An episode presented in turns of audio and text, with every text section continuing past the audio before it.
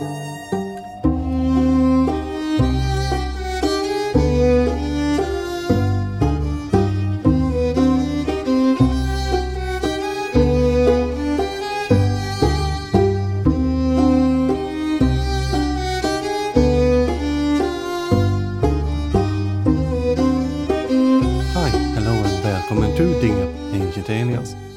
the podcast where we examine strange claims about alternative history and ancient aliens in popular media. Do the claims hold water to an archaeologist or are there better explanations out there? This is episode 40. I'm your host, Fredrik, and this will be a bit of a different episode. It's actually not going to be like anything we have done before. Exciting, isn't it? As you might know, or not, I live in Sweden and the summer is in full swing here. This, of course, means that it's vacations times with travel, all of that. To keep the schedule up with the show, I needed to resort to this bank episode.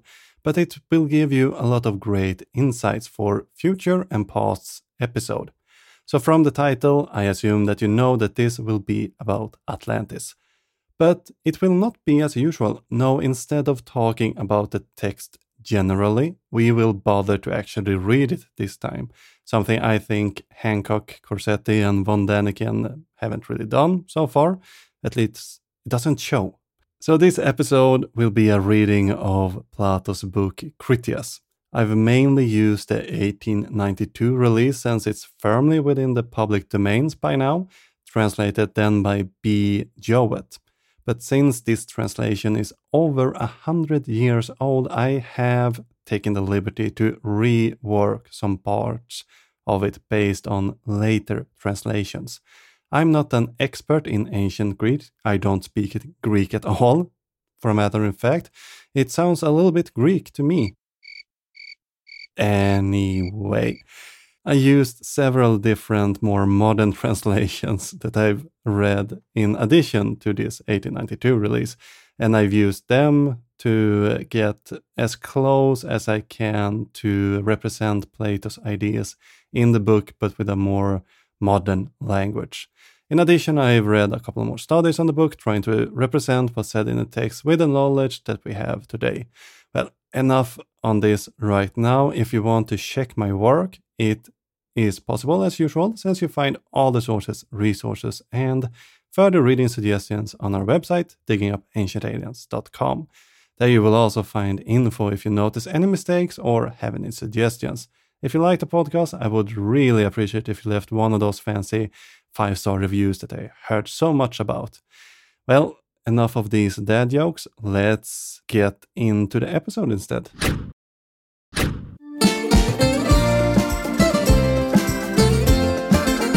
Before dealing with the story, I need to set a mood and a good picture.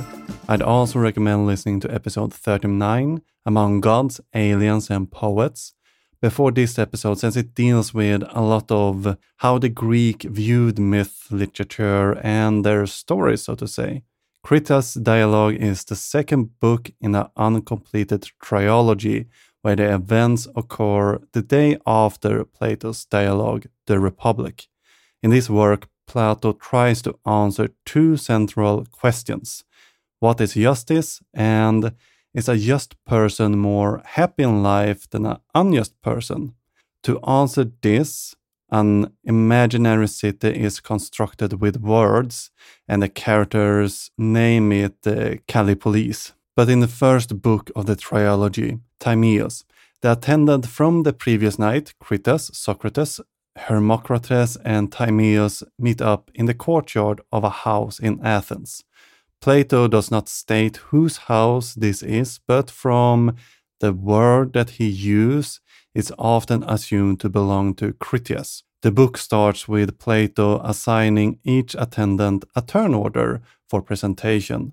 Timaeus first, Critias second, and Hermocrates third. Plato also summarized the virtues he had attributed to his perfect society, Callipolis, which uh, and wishes it would be possible to see this city set in motion. Timaeus say that Critias happened to know about a state that was just like this Callipolis. Critias gave a short version of the Atlantis story and said that he will tell more when it's his turn uh, as a way to repay Socrates for yesterday's speech. We also learned that Critias heard this story when he was 10 years old and it was told by his grandfather during the Apaturia. This is or was a festival with a storytelling competition. Timaeus, after this teaser, proceeds with his talk about the cosmic origin and the creation of man. So, it is at the end of Timaeus' talk or story today start. A final comment. Within the text, we will encounter a measurement called stadia or stadion. Translated to metrics, a stadia is about 150 to 200 meters. And without further ado, we will take our places and sit listening to the conversation. Timaeus. And there I've come to a pleasing end of my account, Socrates. It is like a good rest after a long journey. So pleasing to me is liberation from this long speech. I offer my prayer to the God who has just been created from my speech, though, of course, he was created long ago, in fact. Is that, for our sakes, he may keep safe everything that was well said, and if we inadvertently struck a false note, he will impose the appropriate penalty. And the proper sentence when someone is out of tune is to make him harmonious. I pray for the gift of knowledge, the most perfect and effective medicine, so that in the future, any account we give of the creation of gods may be accurate. And now, having offered my prayer, I will now deliver the argument to Critias, who will speak according to our agreement. Critias, and I, Timaeus, accept the trust, and as you first said that you were going to speak of high matters, and begged that some forbearance might be shown to you, I too ask the same or greater tolerance for what I am about to say. And although I'm very well know that my request may appear to be somewhat ambitious and discourteous, I must make it nevertheless. For will any man of sense deny that you have spoken well? I can only attempt to show that I ought to have more indulgence than you because my theme is more complex. You see, Timaeus it's easier for someone to appear competent speaking to humans about gods than talking about mortal men. When the audience condition is one of inexperience and blatant ignorance of the topic, it's effortless for someone to address it. And we all know how we're placed when the issue is the gods. But I would like to clarify my meaning if you allow me. All that is said by any of us that can be uh, imitation and representation. For if we consider the likeness that painters make of bodies, divine and heavenly, and the different degrees of gratification with which the eye of the spectator receives them, we shall see that we are satisfied with the artist who is able in any degree to imitate the earth and its mountains, and the rivers, and the woods, and the universe, and the things that move therein, and further. That knowing nothing precise about such matters, we do not examine or analyze the painting. All that is required is a sort of dark and deceptive mode of shadowing them forth. But when a person endeavors to paint the human form, we are quick to find defect, and our familiar knowledge makes us uh, severe judges of anyone who does not render every point of similarity. And we may observe the same thing happen in discourse. We are satisfied with a picture of divine and heavenly things with a tiny, tiny likeness to them. Still, we are more precise in our criticism of mortal and human things. Wherefore, if I cannot express my meaning at the moment of speaking, well, you must excuse me, considering that to form approved likeness of human things is the reverse of easy. This is what I want to suggest to you, and at the same time to beg from you, Socrates, that I may not have less but even more leniency given to me in what I'm about to say. A favor, if I'm right in asking, I hope that you will be ready to grant. Socrates. Certainly, Critias, we will grant your request, and will grant the same by anticipation to Hermocrates, as well as to you, Timaeus. For I have no doubt that when his turn comes to a bit of while hence, he will make the same request which you have made, in order that he may provide himself a fresh beginning and not be compelled to repeat the same things. Let him understand that the indulgence is already extended by anticipation to him. And now, friend Critias, I will announce the judgment of the theatre. They believe that the last performer was wonderfully successful and that you will need much indulgence before you can take his place. Hermocrates. The warning, Socrates, which you have addressed to him, I must also take to myself. But remember, Critias, the faint heart never yet raised a trophy. Therefore, you must go and attack the argument like a man. First, invoke Apollo and the Muses, and let us hear you sound the praises and so forth the virtues of your ancient citizens. Critias. Friend Hermocrates, you who are stationed last and have another in front of you, have not lost heart as yet. The gravity of the situation will soon be revealed to you. Meanwhile, I accept your coercions and encouragements. But beside the gods, goddesses, and the muses whom you have mentioned, I would especially want to invoke memory. For all the essential part of my discord is dependent on her favor. And if I can recollect and recite enough of what's been said by the priest and brought here by Solon, I doubt not that I shall satisfy the requirements of the theatre. And now, making no more excuses, I will proceed.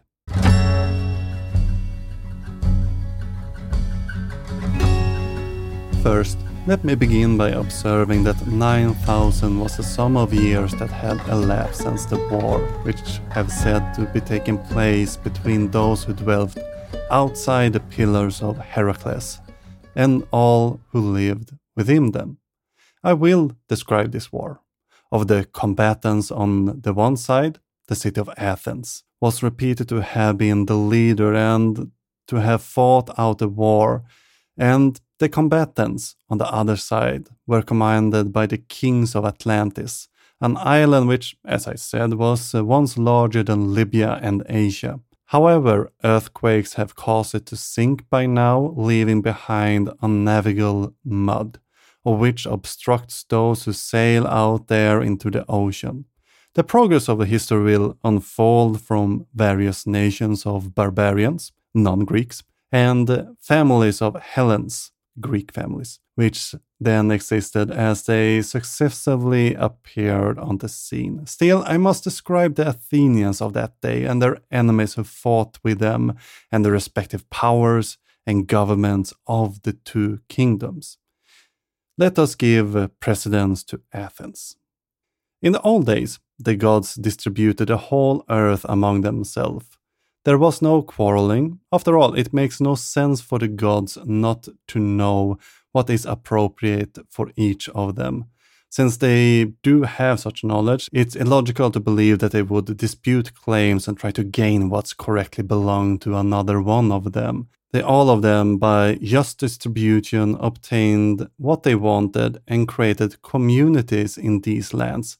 Having done so, began to look after us, his property and creatures, as shepherds tend to their flock, except only they did not use blows or physical force as shepherds tend to do, but governed us like the captain from a stern of a vessel, which in an easy way of guiding animals, holding our souls by the rudder of persuasion according to their own pleasure. Thus did they guide all mortal creatures. Now, different gods had their allotment in different places, which they set in order. Hephaestus and Athene, who were brother and sister, sprang from the same father, also had a very similar nature and are united in their love of philosophy and art. Both obtain Athens to share, an area naturally adapted for wisdom and courage, they created brave men out of the soil and put into their minds how to structure the political system. Although only the names of these initial Athenians have been preserved, the destruction of their successful and long extension of time have erased their accomplishments. For when they were any survivors, as I already said, they were men who dwelt in the mountains, and they were ignorant of the art of writing and heard only the names of the chiefs of the land, but very little about their actions. They were content to name their children after their forefathers. Still, they were unaware of their bravery and rituals, save for the odd and obscure tale about this and that. As they and their children lacked the necessities of life for many generations, they directed their attention to the supply of their wants. Of them, they conversed to the neglect of events that happened long, long times in the past. Mythology and the inquiry into antiquity are first introduced into cities when they begin to have leisure, when they see that the necessities of life has already been provided, but not before. And this is the reason why the names of the ancients have been preserved to us and not their actions. The proof I have is that according to Solon, the account of the war those priests gave included not only the most of the names of uh, Cecrops, Aresius, Erictitus, Erichiton, and the other predecessors of Theseus, but also attributed most of their achievements to each of them by name, and did the same for their wives. Another factor pertinent to how the goddess is depicted that, according to Solon, women and men trained for the military at this time. And because of this costume, people started to picture the goddess wearing armor. It served as a reminder that both sexes of social creatures are equally suited by nature to practice the virtue unique to their species. And we will continue the story after these short messages from our sponsors.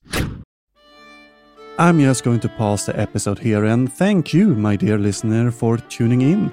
It's great having you here exploring the world of pseudoscience with me. If you want to support the cause of educating people and combating pseudoscience, I'd like if you become a Patreon or a paid subscriber of the show for as little as 250 per episode, which is less than what the Loch Ness monster asked for. You will help me continue producing high quality content and gain access to a treasure trove of exclusive bonus material. Imagine the benefits of becoming a paid subscriber where you gain VIP access to our exclusive pseudoscientific book club. You will have the opportunity to hear me read and discuss the works of our favorite on-screen experts for you. To sign up and become a paid subscriber, simply head over to diggingupancientaliens.com slash support. You will find all the information you need to join our community there. Your backing of the program would empower me to create more content that assists people while keeping the show as accessible as possible. So let's combat misinformation and pseudoscience together. Just head over to diggingupancientaliens.com slash support to sign up. Together, we will uncover the truth one episode at a time.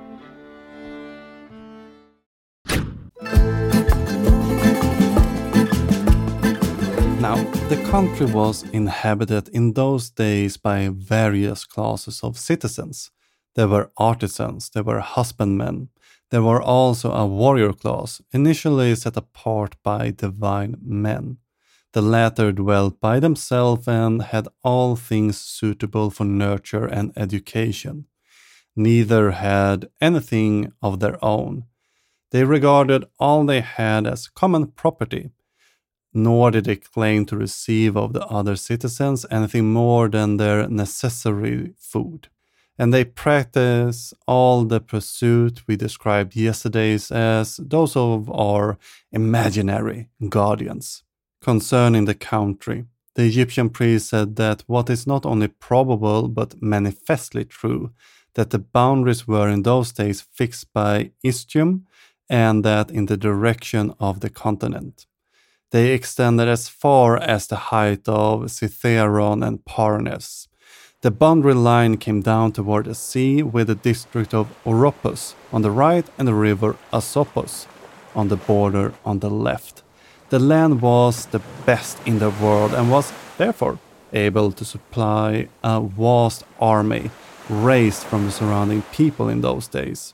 Even the remnant of Attica, Greece, which now exist may compete with any region in the world for the variety and excellence of fruits and suitableness of pastures to every animal which provides what I'm saying. Still, in those days, the country was fair as now and yielded far more abundant produce.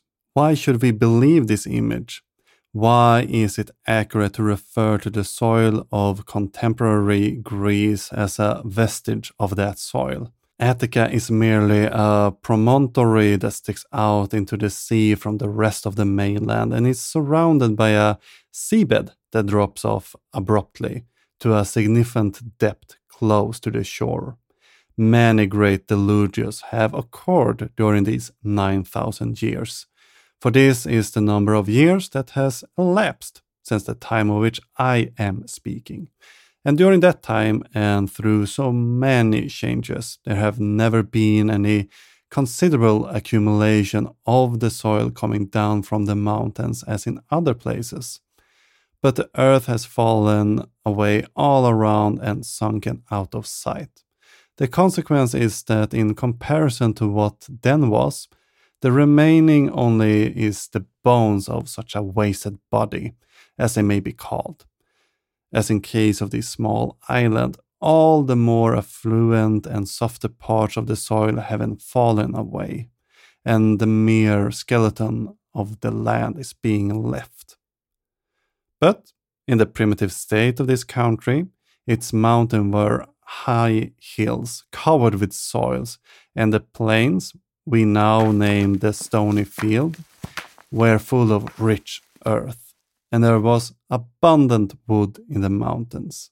Of this last, their traces still remain, for although some of the mountains now only afford sustenance to bees, not so very long ago there were still to be seen roof of timber cut from trees growing there, which were the size sufficient to cover the largest houses that were many of other high tree, cultivated by man and bearing a abundance of food for cattle. Moreover, the land reaped the benefit provided by Zeus of the annual rainfall, not as now losing the water which flows of the bare earth into the sea, but having an abundant supply in all places, and receiving it into herself and treasuring up in compact clay soil. It let off into the hollows the streams which is absorbed from the heights, providing everywhere abundant fountains and rivers. At the locations of these historical springs, there are still shrines from the past that serves as reminders of the authenticity of this story of the country. And such was the natural state of Greece which was cultivated, as we may well believe, by genuine farmers, real farmers, who made farming their business. They were lovers of honor and noble nature. They had the best soil in the world, an abundance of water, and in heaven above, an excellent, a tempered climate. Now, the city in those days were arranged a bit like this. First, the Acropolis was different compared to now. The fact is that a single night of excessive rain washed away the earth and laid the Acropolis bare. At the same time, there was earthquakes. Then an extraordinary inundation occurred, the third before the great destruction of the Deucalion. The Greek ancestors. But in those primitive times, the hill of the Acropolis extended to Eridanus and Ilissus. It included Pnyx on one side and Lycabettus at the boundary on the opposite side of Pnyx, as well covered with soil and level at the top, except in one or two places.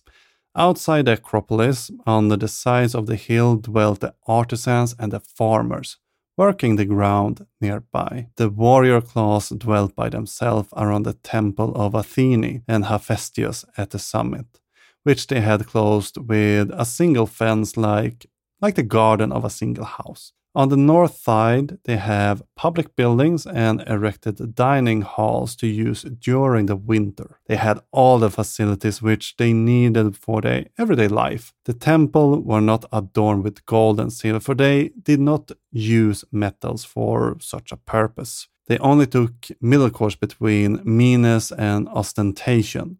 They built moderate houses, which they and their descendant could grow old, and bequeath similar homes to others just like themselves. But in the summer times, they left their gardens and gymnasium and dining halls and went to the southern side of the hill to use them for the same purpose. Where the Acropolis now is, there was a single fountain, which was unfortunately choked by the earthquake and has only left a few small streams which still exist in the vicinity.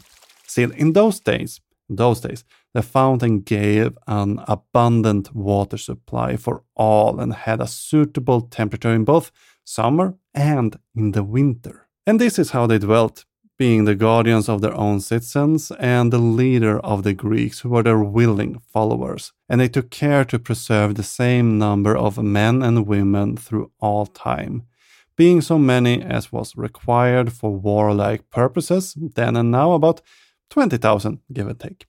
Such were the ancient Athenians, and after this manner they righteously administered their own land and the rest of Greece. They were renowned all over Europe and Asia for the beauty of their persons and for the many virtues of their souls. And of all men who lived in those days, they were the most illustrious. And next, if I have not forgotten what I heard as, as mere child, I will impart the character and origin of Athens' enemies. Friends should not keep their stories to themselves, but have them in common. Yet, before proceeding further in the narrative, I ought to warn you that you must not be surprised if you should perhaps hear Greek names given to foreigners and non Greeks.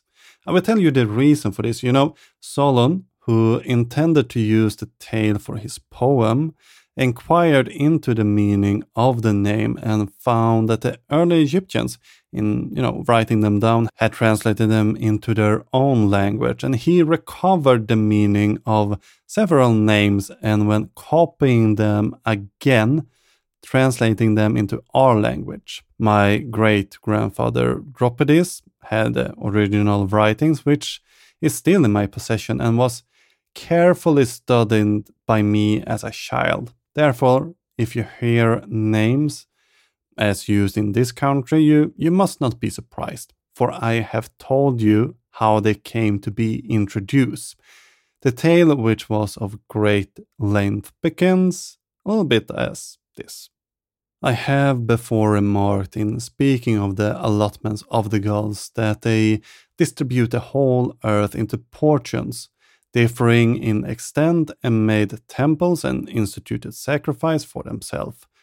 And Poseidon, receiving the island of Atlantis for his lot, begat children by a mortal woman and settled them in a part of the island which I will now describe to you, looking towards the sea but in the center of the whole island. There was a plain that is said to have been the fairest of all plains and so extremely fertile. Near a plain, still in the center of the island at a distance about 50 stadia, give or take, there was a mountain not very high on either side.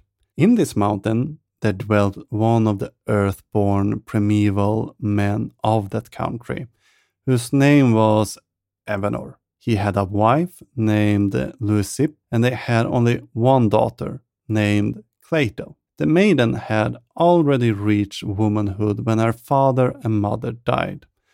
Poseidon fell in love with and, of course, had intercourse with her. He separated the hill where she lived from the surrounding area to create a defense for his concubine surrounding it by progressively larger concentric rings made up the intermittently of land and water.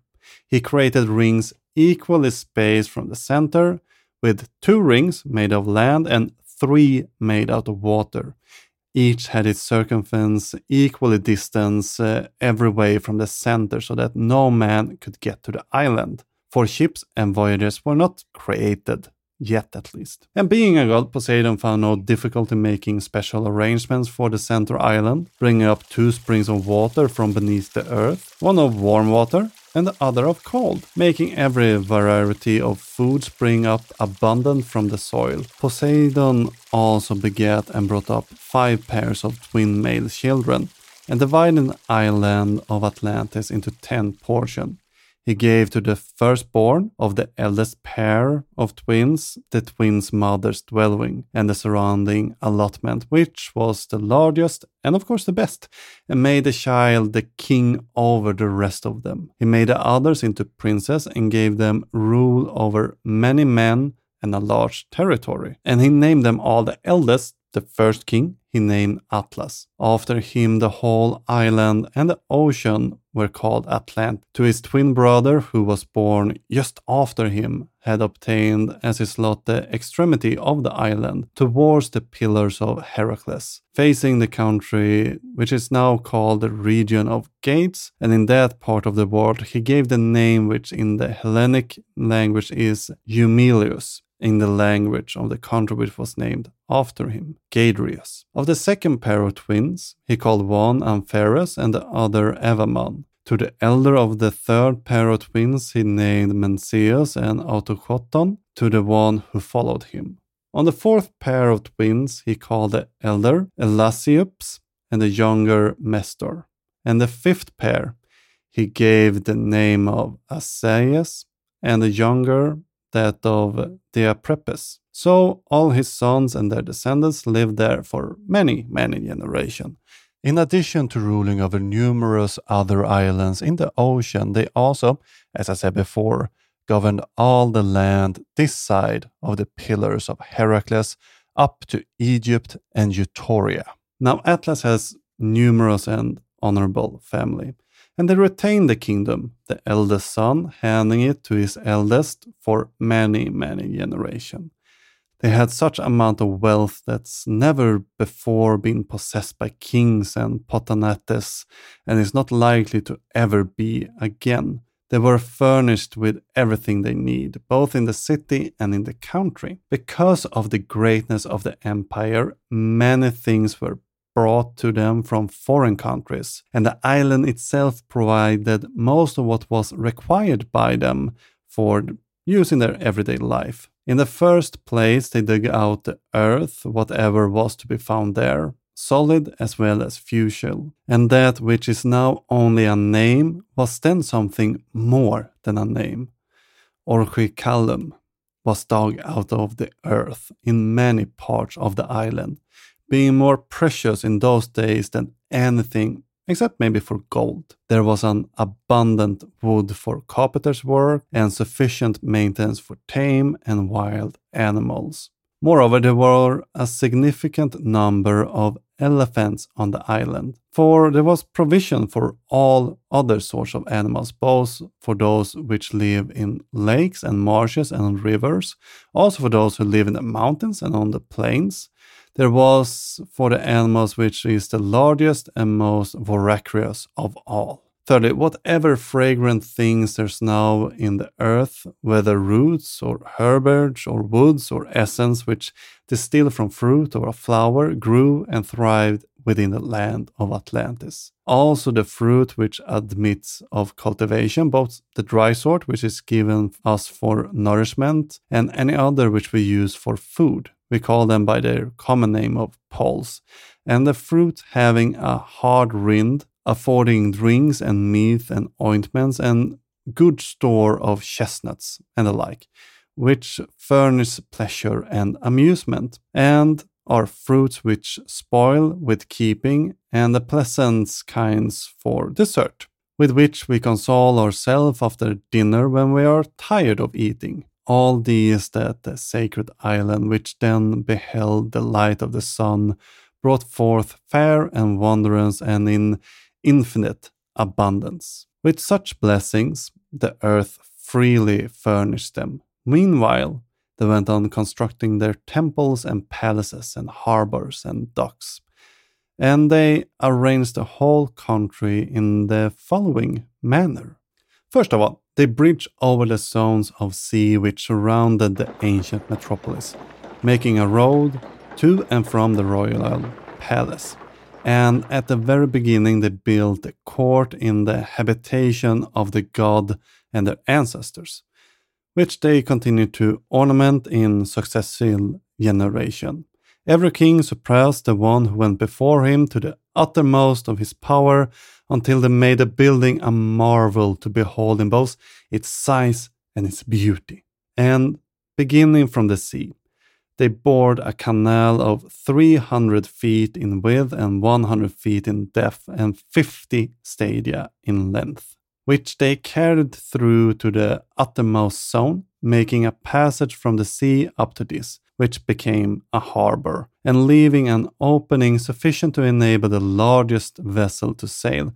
Moreover, they divided the bridges, the zones of lands which parted the zones of the sea, leaving room for a single tramway to pass out of the zone into another and they covered the channel to leave a way underneath for the ships, for the banks were raised considerably above the water. The next ring of land was the same size as the greatest ring of water, where the sea had been channeled. The land ring of the second pair was the same size of the water ring from the first, and the ring of water was two states wide. The island, where the palace was, had a diameter of 50 stages. In contrast, the ring of water immediately around it was just, just a single stadia wide. All this, including the zones and the bridge, which was the sixth part of a stadium in width, was surrounded by a stone wall on every side, placing towers and gates on the bridges where the sea passed in.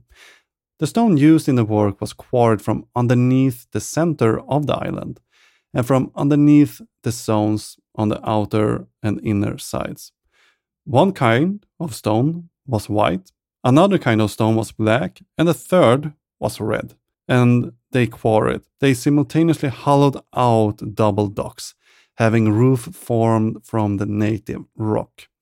Some of the buildings were very simple, but in others they put together different stones varying the color to please the eye and to be a natural source of the light. The entirety of wall going around the outer ring was covered with a paste made out of brass or maybe bronze. The next wall was coated with tin, and the third, encompassing the Acropolis, was covered with orichalcum and gleamed like fire in the sun. And we will learn more about how Atlantis palaces inside the citadel were constructed after this very brief ad break.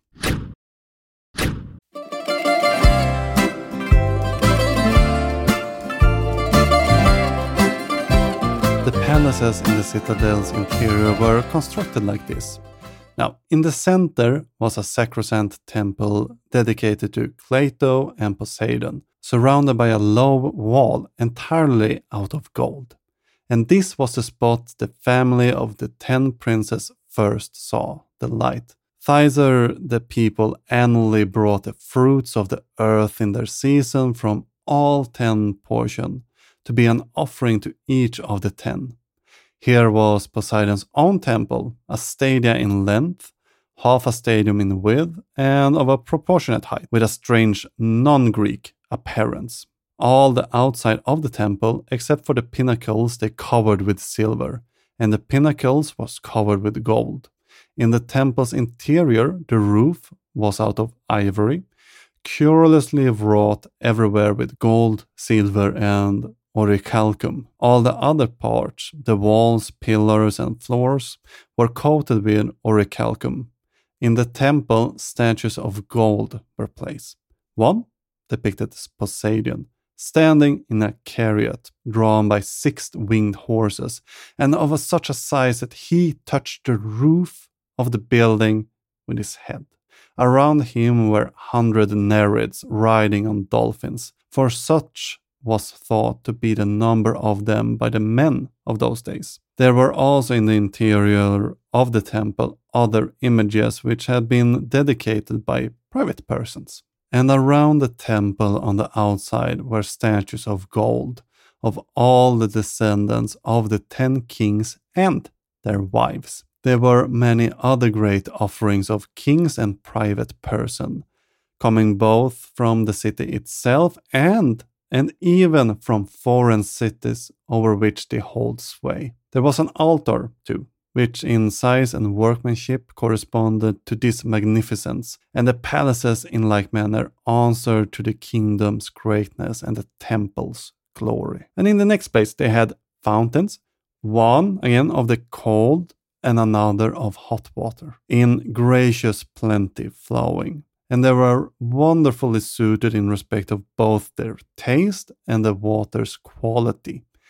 They constructed buildings around them and planted suitable trees. Also, they made cisterns, some open to the heavens, others were roofed over to be used in winter as warm bath. There were the king's bath and there was the bath of private person, which were of course kept apart.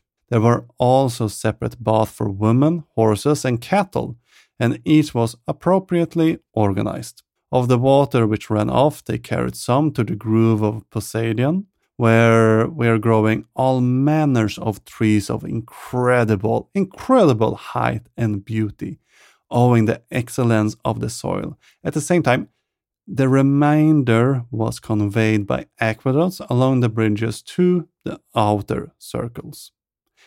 Now, many temples were built and dedicated to many gods in these outer rings, but also gardens and places of exercise, some for men and others for horses, in both of the two islands. In the center of the largest island, there was constructed a hippodrome, in width and length allowed to extend all around the island for horses to race in. Also, there were guardhouses as intervals for these gods, there were the most trusted of whom who were appointed to keep watch in the lesser zone, which was nearer the Acropolis, while the most trusted had houses given to them within the citadel near the persons of the kings. The docks were full of triremes and naval stores, and everything, everything was ready for use. Now, enough of the plan of the royal palace. Leaving the palace and passing out across the three harbors, you come to a wall that began at sea and went all around. This was everywhere distant 50 stadia from the largest stone or dock enclosed the hall, the ends meeting at the mouth of the channel which led to the sea. The entire area was densely crowded with habitations. The canals and the largest of the harbors were full, full of vessels and merchants coming from far apart, who, from their numbers, kept up a multitudinous sound of human voices and din and clatter and all sorts of noises, but both night and day. I have described the city and the environs of the ancient palace nearly in the words of Solon, and I must trust endeavor to represent to you the nature and arrangement of the rest of the land. The whole country was said by him to be Solon, that to say, to be very lofty and precipitous on the side of the sea, Still, the country immediately about the surrounding city was level plain, surrounded by mountains that descended towards the sea. It was smooth and even, in, and of an oblong shape, extending in one direction 3,000 stadia. Still, across the center island, it was 2,000 stadia. This part of the island looked towards the south and was sheltered from the north. The surrounding mountains were celebrated for the number and size and beauty, far beyond which still exist, having them also so many wealth of villages of country folk and rivers and lakes and meadows supplying food enough for every single animal, wild or tame, and much woods of various sorts abundant for each and every kind of work you can imagine. I have described the city and the environments of the ancient palace nearby in the Word of Solon. And I will now describe the plain as it was fashioned by nature and by the labors of many, many generations of kings throughout the ages. The entire area was extremely high, with sheer cliff along the shoreline. There was nothing but a plain close to the city, encircled by mountains descending to the sea. The plain, which stretched 3,000 stadias in one direction and 2,000 stadias inland from the sea, was uniformly flat and essentially oblong shaped. The island's entire area facing south was protected from the northern winds. The mountains surrounding the plains were famous in those days for their vast numbers, size, and beauty. It's said that no mountain today could compete with these. In the mountains, there were numerous prosperous villages with a large rural population and rivers, lake, meadows that provided food for all species of animals, both domestic animals and wild animals. There was an abundance of timber of different types, more than enough for any task or occasion. I will now go on and describe the plain as it was fashioned by nature and the engineering and planning of those many generations of kings throughout long, long ages. As I mentioned, the plateau was mainly rectangular and oblong and were falling out of the straight line followed by the circular ditch. And this ditch depth width and length were incredible and gave the impression it would never have been able to be created by man.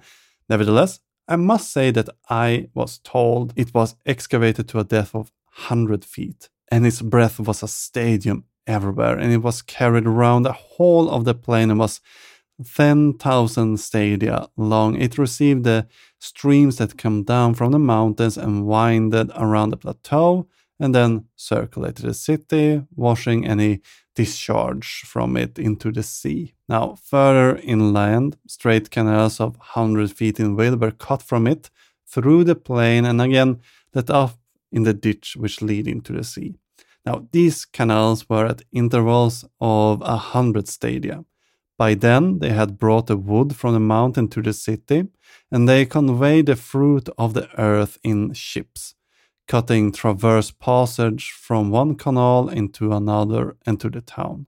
And twice a year they were able to harvest the crops. In the winter, they benefited from the rain provided by Zeus, and in the summer, the water which the land supplied by introducing streams from the canals.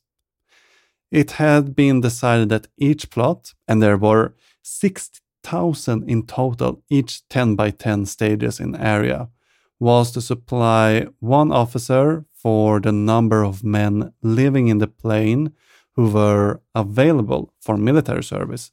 Now, naturally, there was a large number of men from the mountains and the rest of the country, and they were assigned to these plots and their commanders, district by district, village by village. The leader was required to furnish for those war the sixth portion of a war chariot, making a total of 10,000 chariots. Also, two horses and riders for them, a pair of chariot horses without a seat, accompanied by a horseman who could fight on foot carrying a small shield, and having a charioteer who stood behind the man at arms to guide the two horses. Also, he was bound to furnish two hoplites, two archers, two slingers, three stone shooters, three javelin men who were light armed, and of course, four sailors to make up the complement of the 1200 ships. Such was the military order of the royal city.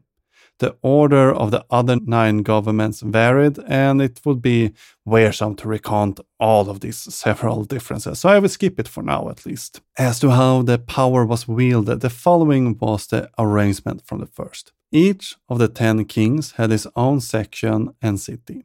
He had absolute control of the citizen and, in most cases, of the law punishing slaying whoever he would like to. But among the kings themselves, they were ruled by the laws and command by Poseidon, as passed down to them by tradition.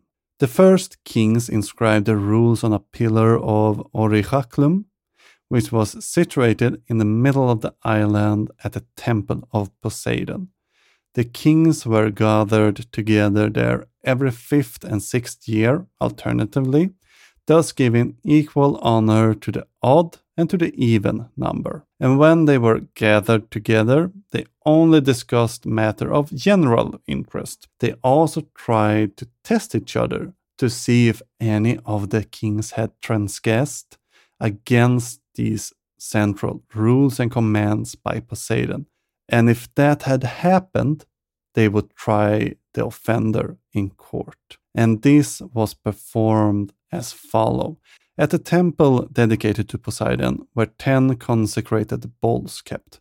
When the ten kings were alone at the temple, they would pray to Poseidon, asking permission to capture one sacrificial bull that would please the god. Armed with sticks and ropes, since metal weapons were not allowed here, they went and tried to caught one. And when they took it, they brought it to the temple and to the stele, where they cut the throat above the stele and let the blood wash over the inscriptions. It was not only the laws written on the pillars, but also a vow that would call down a horrible curse on anyone who broke the laws that was inscribed there. After slaying the bull according to customs, they burnt its limbs and filled a bowl of wine, and cast in a clot of blood for each of one of them. The rest of the bull was put in the fire after purifying the column and everything around it. Then they drew from the bowl in golden cups and poured a libation of blood and wine on the fire. They swore that they would judge according to the pillar's law and punish those who had transgressed them at any point. For the future, they would not, if they could help, offend against the writing on the pillar and would neither command others nor obey any rulers who commanded them to act otherwise than according to the laws of their father, Poseidon. This was the prayer that each of them offered up for himself and his descendants while drinking, and dedicated the cup out of which he drank to the god Poseidon. After they had supped and satisfied their needs, when darkness came and on the fire above the sacrifice was cold, they all put on the most beautiful, beautiful azure robes.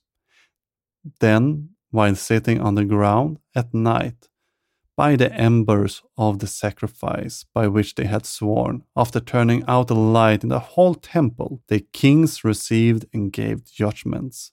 If any of them had accusation to bring against any one of them. When they had given judgment at daybreak, they wrote down their sentences on a golden tablet. They dedicated it together with their robes to be a memorial. Many special laws affected the kings, all inscribed in the temple and on the stele. The most important was the following They were not to take up arms against one another and were all to come to the rescue if anyone in their cities attempted to overthrow the royal house. As their ancestors, they were to deliberate in common about war and other matters, giving supremacy to the descendant of Atlas. And the king could not sentence his relatives to death unless most of the ten kings agreed with the verdict. So much for elaborating on the great power that was once resided in Atlantis. According to the story, the god assembled this force and sent it against certain regions for reasons lifted below. For many generations, as long as Poseidon's spirit was strong in them, they followed the laws and got along well with the gods, who were their relatives. The people stuck to principles they perceived as true and perfectly wise. Due to their practical manner and in which they reacted to changes in life, they looked down on everything except virtue. The people of Atlantis saw their prosperity as trivial and could easily bore the burden, as one might say, of the amount of gold and other possession. Even if they had large amount of wealth and luxury, they were not overcome with greed and drunkenness.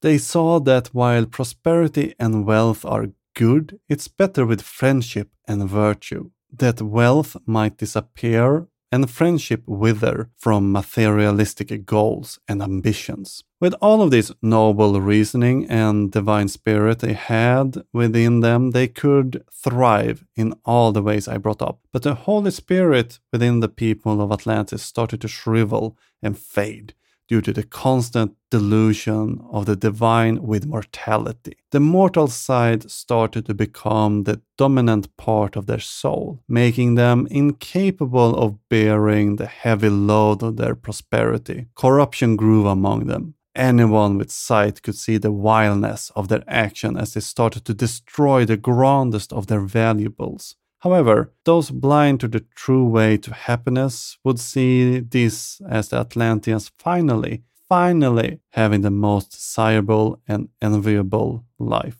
When the noble reasoning was gone, the Atlanteans got infected by greed and a thirst for power. Zeus, the ruler of the gods, who governed by law, was bestowed with the eyes to see these type of things.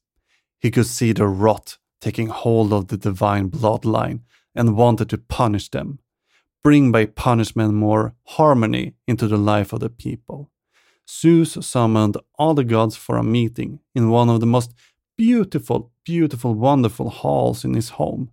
This place is located in the center of the universe and has a view of the whole creation. And when the god had taken their seats, Zeus said, Well, what Zeus said, we actually don't really know.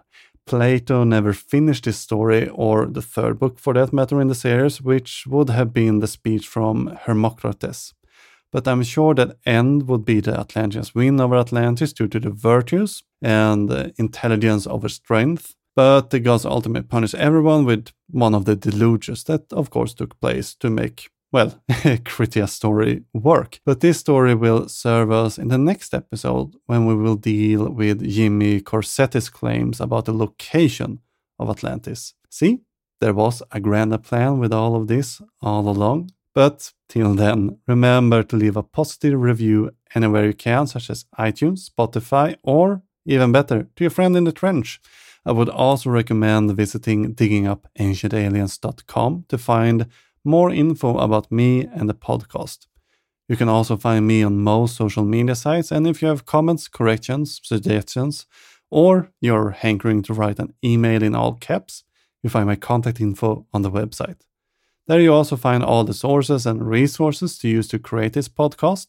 You also find further read suggestion if you want to learn more about the subject. Don't forget that we have a membership thing going on on the website and you can find that at diggingupancientaliens.com slash support. And if you want a truckload of bonus content and early releases, you can instead head over to archaeologypodcastnetwork.com and become a member.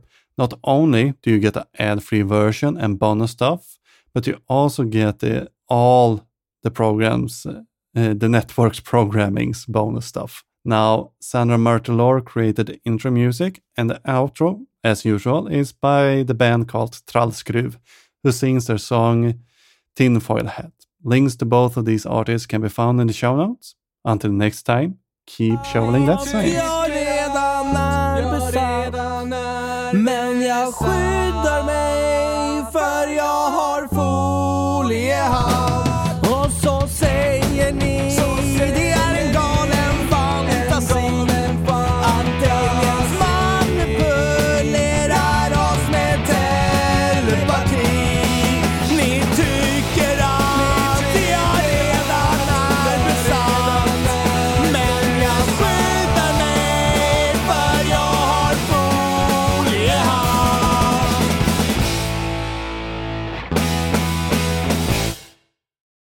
Thank you for tuning in and listening to this episode. Remember that we have a subscription going on. You can become a patron or other subscriber for as little as 250 per episode. Go to diggingupancientaliens.com slash support. That is, go to diggingupancientaliens.com slash support to read more information and sign up right there.